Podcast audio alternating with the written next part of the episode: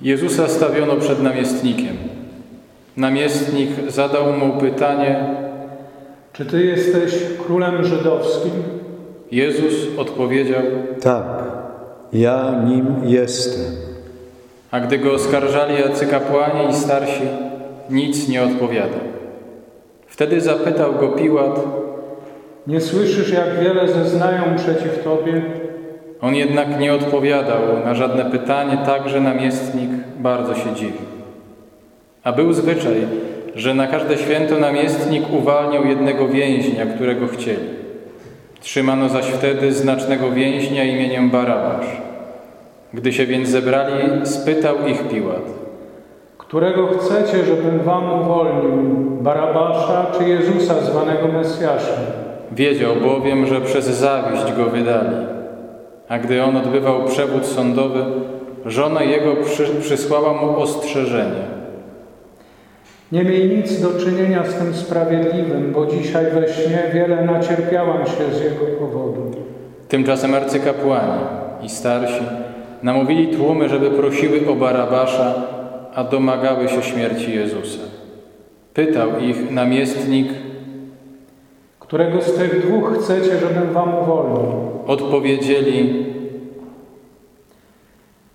Barabasza. rzekł do nich Piłat. Cóż więc mam uczynić z Jezusem, którego nazywają Mesjaszem? Zawołali wszyscy. Na krzyż z nim. Namiestnik odpowiedział, Cóż właściwie złego uczynił? Lecz oni jeszcze głośniej krzyczeli. Na krzyż z nim. Piłat widząc, że nic nie osiąga, a wzburzenie raczej wzrasta, wziął wodę i umył ręce wobec tłumu, mówiąc Nie jestem winny krwi tego sprawiedliwego. To wasza rzecz. a cały lud zawołał. Krew Jego na nas i na dzieci nasze. Wówczas uwolnił im Barabasza, a Jezusa kazał ubiczować i wydał na ukrzyżowanie. Wtedy żołnierze namiestnika zabrali Jezusa z sobą do pretorium i zgromadzili koło niego całą kohortę. Rozebrali go z szat i narzucili na niego płaszcz szkarłatny. Upluty uszywieniec z ciernia włożyli mu na głowę, a do prawej ręki dali mu trzcinę. Potem przyklękali przed nim i szydzili z niego, mówiąc, Witaj królu żydowski. przy tym pluli na niego. Brali trzcinę i bili go po głowie. A gdy go wyszydzili, zdjęli z niego płaszcz, włożyli na niego własne jego szaty i odprowadzili go na ukrzyżowanie. Wychodząc, spotkali pewnego człowieka z Cyreny imieniem Szymon. Tego przymusili, żeby niósł krzyż Jezusa. Gdy przyszli na miejsce zwane Golgotą, to znaczy miejsce czaszki, dali mu pić wino zaprawione goryczą. Skosztował, ale nie chciał pić. Gdy go ukrzyżowali, rozdzielili między siebie jego szaty, rzucając o nie losy. I siedząc tam, pilnowali go. A nad głową jego umieścili napis z podaniem jego winy, to jest Jezus, król żydowski. Wtedy też ukrzyżowano z nim dwóch złoczyńców, jednego po prawej, drugiego po lewej stronie. Ci zaś, którzy przechodzili obok, przeklinali go i potrząsali głowami, mówiąc: Ty, który burzysz przybytek i w trzy dni go odbudowujesz, wybaw sam siebie. Jeśli jesteś Synem Bożym, zejdź z krzyża. Podobnie arcykapłani z uczonymi w piśmie i starszymi, szydząc, powtarzali. Innych wybawiał, siebie nie może wybawić. Jest królem Izraela, niechże teraz zejdzie z krzyża, a uwierzymy w Niego. Zaufał Bogu, niechże go teraz wybawi, jeśli go miłuje. Przecież powiedział, jestem Synem Bożym. Tak samo lżyli go i złoczyńcy, którzy byli z nim ukrzyżowani. Od, od godziny szóstej mrok ogarnął całą ziemię, aż do godziny dziewiątej. Około godziny dziewiątej Jezus zawołał donośnym głosem. Eli, Eli, lema sabachthani. To znaczy, Boże mój, Boże mój, czemuś mnie opuścił? Słysząc to, niektórzy ze stojących tam mówili, On Eliasza. Zaraz też jeden z nich pobiegł i wziąwszy gąbkę, napełnił ją octem, włożył na trzcinę i dawał mu pić. Lecz inni mówili, Zostaw.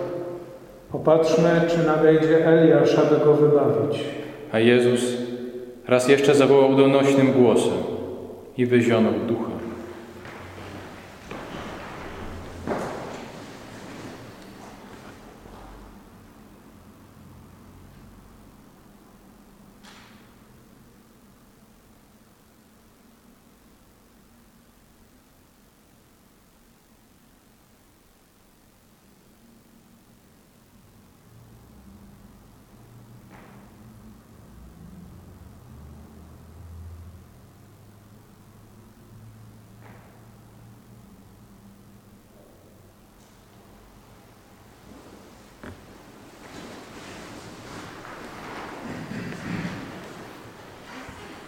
A oto zasłona przybytku rozdarła się na dwoje z góry na dół.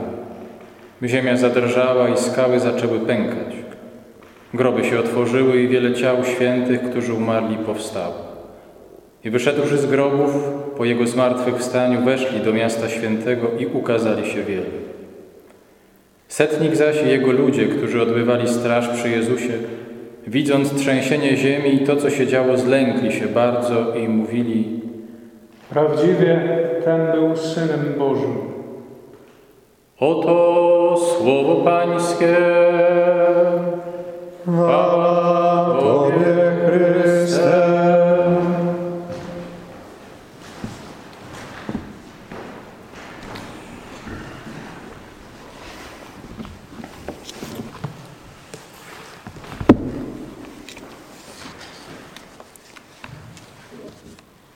To rozumienie tej no, wstrząsającej Ewangelii, to rozumienie pasji, to rozumienie podejście do Wielkiego Tygodnia i do tych tajemnic tego dnia, tych dni, które będziemy przeżywać, niech nas wprowadzi takie zdanie, które trochę ucieka, trochę nam ucieka w tym czytaniu, bo ono zostaje trochę przytłumione przez tą niezwykłą Ewangelię. Zdanie z drugiego czytania z listu świętego Pawła do Filipian, w który Paweł do tej wspólnoty w Filipi pisze w taki sposób. Jezus Chrystus, istniejąc w postaci Bożej, będąc Bogiem, nie skorzystał ze sposobności, aby być na równi z Bogiem, ale ogołocił samego siebie, przyjąwszy postać sługi. W języku greckim to przyjąwszy postać sługi nabiera jeszcze bardziej dramatycznego wymiaru. W oryginale nie ma mowy o słudze, ale w oryginale jest mowa o niewolniku. Jezus Chrystus przyjął postać niewolnika. Stał się kimś, kto nie ma żadnych praw. Stał się kimś, kto jest ostatni. Stał się kimś, kto jest najniżej w hierarchii społecznej, najniżej na świecie. Niżej już się nie da być. Jezus stał się dla nas niewolnikiem, czyli kimś ostatnim.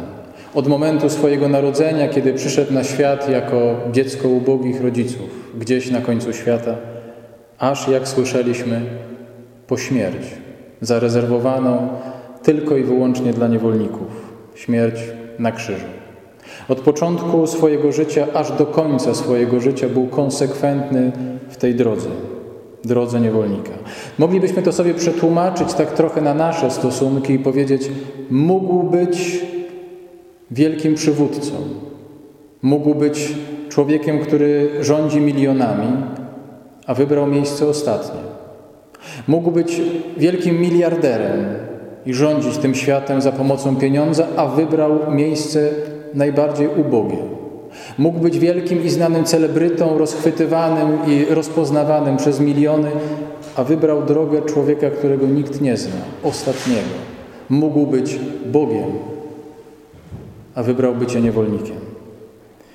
Myśmy się oczywiście do tego trochę przyzwyczaili. Nieraz to w Kościele słyszeliśmy. Słyszeliśmy o Bogu, który przyjmuje taką postać.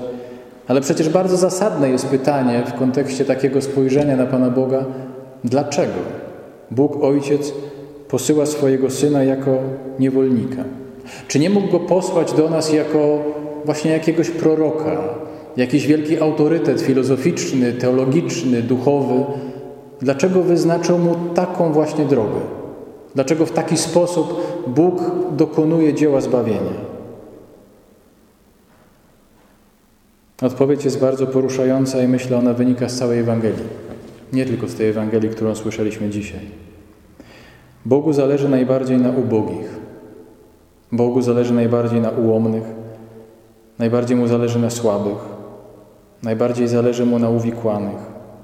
Najbardziej zależy Mu na cierpiących, skrzywdzonych. Najbardziej zależy Mu na tych życiorysach, które się posypały, które się sypią i które się nie udają. Bogu zależy na takich ludziach. Słowem na takich ludziach, którzy w różny sposób doświadczają swojej małości, swoich ograniczeń, swoich upokorzeń.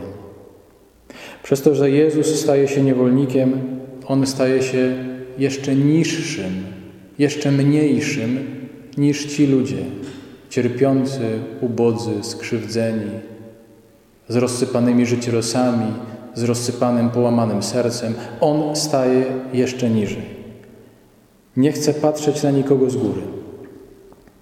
Nie potrafi patrzeć na nikogo z góry. Nie stawia się ponad nikim. Nie stawia się nad żadnym życiem, nad żadnym sercem. Przyjmuje postać najniższego z możliwych, najniższego ze wszystkich ludzi, najmniejszego spośród wszystkich nas. Taka jest Jego miłość. On nie potrafi kochać inaczej. On nie umie kochać inaczej. On nie chce nas kochać inaczej, tylko w taki sposób. Ta Ewangelia, którą słyszeliśmy, wielka pasja, opowieść o ostatnich godzinach życia Jezusa, to jest opowieść o takiej miłości, o takim Bogu. Te e, wszystkie tajemnice, które będziemy przeżywać w najbliższe dni, które nazywamy dniami wielkimi, wielkim tygodniem, są opowieścią o takim Bogu. O tym, żebyśmy naśladowali Jego gesty, żebyśmy kochali to, co On kochał, żebyśmy patrzyli tak, jak On patrzy, żebyśmy traktowali ludzi tak, jak On ludzi traktuje, żebyśmy żyli tak, jak On żyje, bo żyje. Taką miłość zobaczymy w Wielki Czwartek, kiedy klęknie przed apostołami. Będzie całował im nogi i je umywał. Taką miłość zobaczymy w Wielki Piątek, kiedy będzie umierał na krzyżu i będzie mówił o miłości mimo krzyża i w krzyżu. Taką miłość zobaczymy w nocy zmartwychwstania, kiedy powie: Nie ma mnie w grobie, jestem w waszych Galileach, tam mnie znajdziecie. Tam patrzycie na mnie, tam ja czekam na was. Z taką miłością. Miłością, która się nie wywyższa. Miłością, która potrafi przyjąć to, co małe. I choć wielu z nas ma takie doświadczenie wielu z nas mówi, nie przeżyjemy w tym roku Triduum. Nie będziemy mogli być na Triduum. Nic bardziej mylnego, nic bardziej błędnego. To, że nie będziemy fizycznie razem w tym kościele, to, że nie będziemy patrzeć na siebie, wcale nie znaczy, że nie będziemy przeżywać Triduum. Wręcz przeciwnie, otwiera się przed każdym z nas, przed Wami absolutnie także, niezwykła perspektywa bardzo intymnego spotkania z Bogiem, z taką miłością. Tam, w zaciszu Waszych ekranów, tam w zaciszu waszych czterech ścian, kiedy wyłączycie wszystko, zostaniecie z Jego Słowem, Jego miłością jeden do jeden. Właśnie taką, która się nie wywyższa. Przyszła mi do głowy, wiecie, taka refleksja i chciałem wam powiedzieć, ona jest trochę w związku z tą Ewangelią, trochę obok. Kiedy zastanawiam się nad tym wszystkim, co dzieje się dookoła nas, nawet rozmawiałem z kimś niedawno na ten temat, że cały świat, absolutnie my wszyscy, wybraliśmy się, chcąc, nie chcąc, na kamino do Komposteli. Wszyscy. Absolutnie wszystkich nas Pan Bóg pognał na kamino do Komposteli. Wiecie, że bardzo lubię, chodzę niejednokrotnie, wielu z Was ze mną było, wielu z Was słyszało przy różnych rodzajach okolicznościach, jak, jak o tym mówię. E, ale myślę sobie, że istnieje pewnego rodzaju analogia w tej pielgrzymce do świętego Jakuba tam, w sanktuarium w Hiszpanii, a tym, co przeżywamy teraz. Jedna z zasad, która panuje na drodze do Komposteli jest taka, to nie Ty masz pokonać drogę, to droga ma pokonać Ciebie. I to jest, wiem co mówię i biorę za te słowa dużą odpowiedzialność, ale mam takie przekonanie, to nie, to nie my mamy pokonać kwarantannę ale kwarantanna ma pokonać nas. To nie my mamy pokonać koronawirusa, ale on ma pokonać nas. I nie chodzi o to, że mamy umrzeć, i nie chodzi o to, że mamy doświadczyć krzywdy, ale w końcu ten czas, który da, daje nam Pan Bóg, ma być takim czasem, w którym dojdziemy do takiej świadomości, my naprawdę zależymy od Niego. My naprawdę jesteśmy tymi, którzy mogą Go prosić, daj nam swoją miłość, swoją łaskę, potrzebujemy Ciebie. I że być może ten czas, który się przedłuża, irytuje nas bardzo i którym mówimy, już mogłoby się skończyć, on daje nam po to, żebyśmy zobaczyli, że przed nim naprawdę jesteśmy jak dzieci. I że my to wszystko wiemy, ale my tak nie żyjemy. My nie jesteśmy przed nim jak dzieci. I w tym momencie dochodzimy do, takiego, do takiej sytuacji, w której możemy mówić: Boże, nic nie mamy. Mamy tylko puste ręce, w których możemy wołać do Ciebie: pomóż nam. Nie wiem, czy już doszliście do, w sobie, w swoich sercach, w takim modlitwie do Pana Boga, do takiej irytacji. Ja już kilka dni temu doszedłem. Ja już do Niego mówiłem, wiesz co, mogłoby się skończyć. No co by Ci ubyło? Co by Ci ubyło? Byłbyś mniejszym Bogiem, już mógłbyś to zakończyć. Już mógłbyś skończyć to zarażanie, już mógłbyś się to wszystko, te wszystkie piki mogły się już wydarzyć. Zacznijmy z Nim tak rozmawiać. Właśnie w taki sposób. Zacznijmy z nim mówić prawdziwie o miłości, bez tych ładnych, pięknych słów, które nauczyliśmy się wypowiadać, bez tych super gestów. Już nikt na nas nie patrzy, nikt na was nie patrzy. Jesteśmy w czterech ścianach z własną ikoną, krzyżem, własną modlitwą i duchem, który mówi do nas, i my, którzy mówimy do Boga. No wejrze, zlituj się. No wejrze, już zrób to. Jesteśmy na takim kamino, jak wiecie, na początku wszyscy, którzy idą, bardzo chcą dobrze wyglądać. Jeszcze się czeszą, jeszcze prasują te wszystkie ciuchy, jeszcze to wszystko takie jest świeże, jeszcze pachnące na początku. Jeszcze tym płynem do płukania. A w końcu po kilku dniach przychodzi taki moment, u nas on się rozkłada bardziej w czasie. Kiedy opadają ręce, stajemy bezradni. I czasem płaczemy. I czasem mówimy pomóż. Bo to wszystko, co wymyśliliśmy, to nie tak.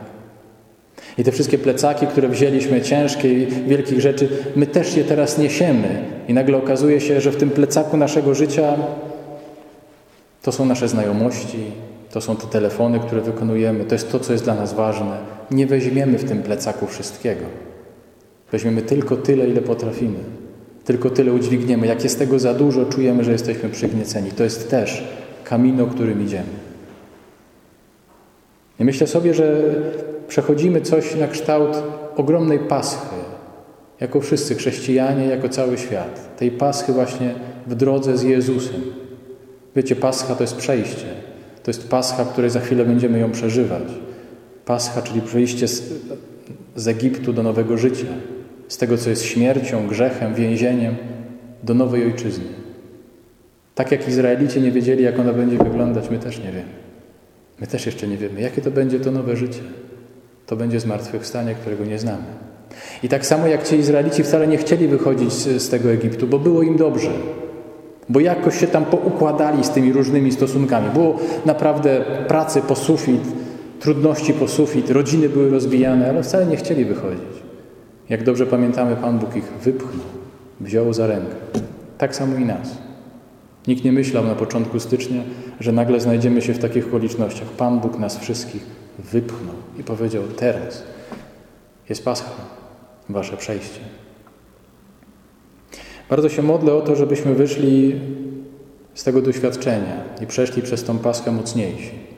Mocniejsi jako, jako wspólnota ludzi wierzących. Doświadczeni taką miłością, która się nie wywyższa. Jako wspólnota, jako Kościół, który nie znajduje jakiegoś ujścia w przywilejach państwowych, prawnych, socjalnych, ale jest mocny miłością, która się nie wywyższa.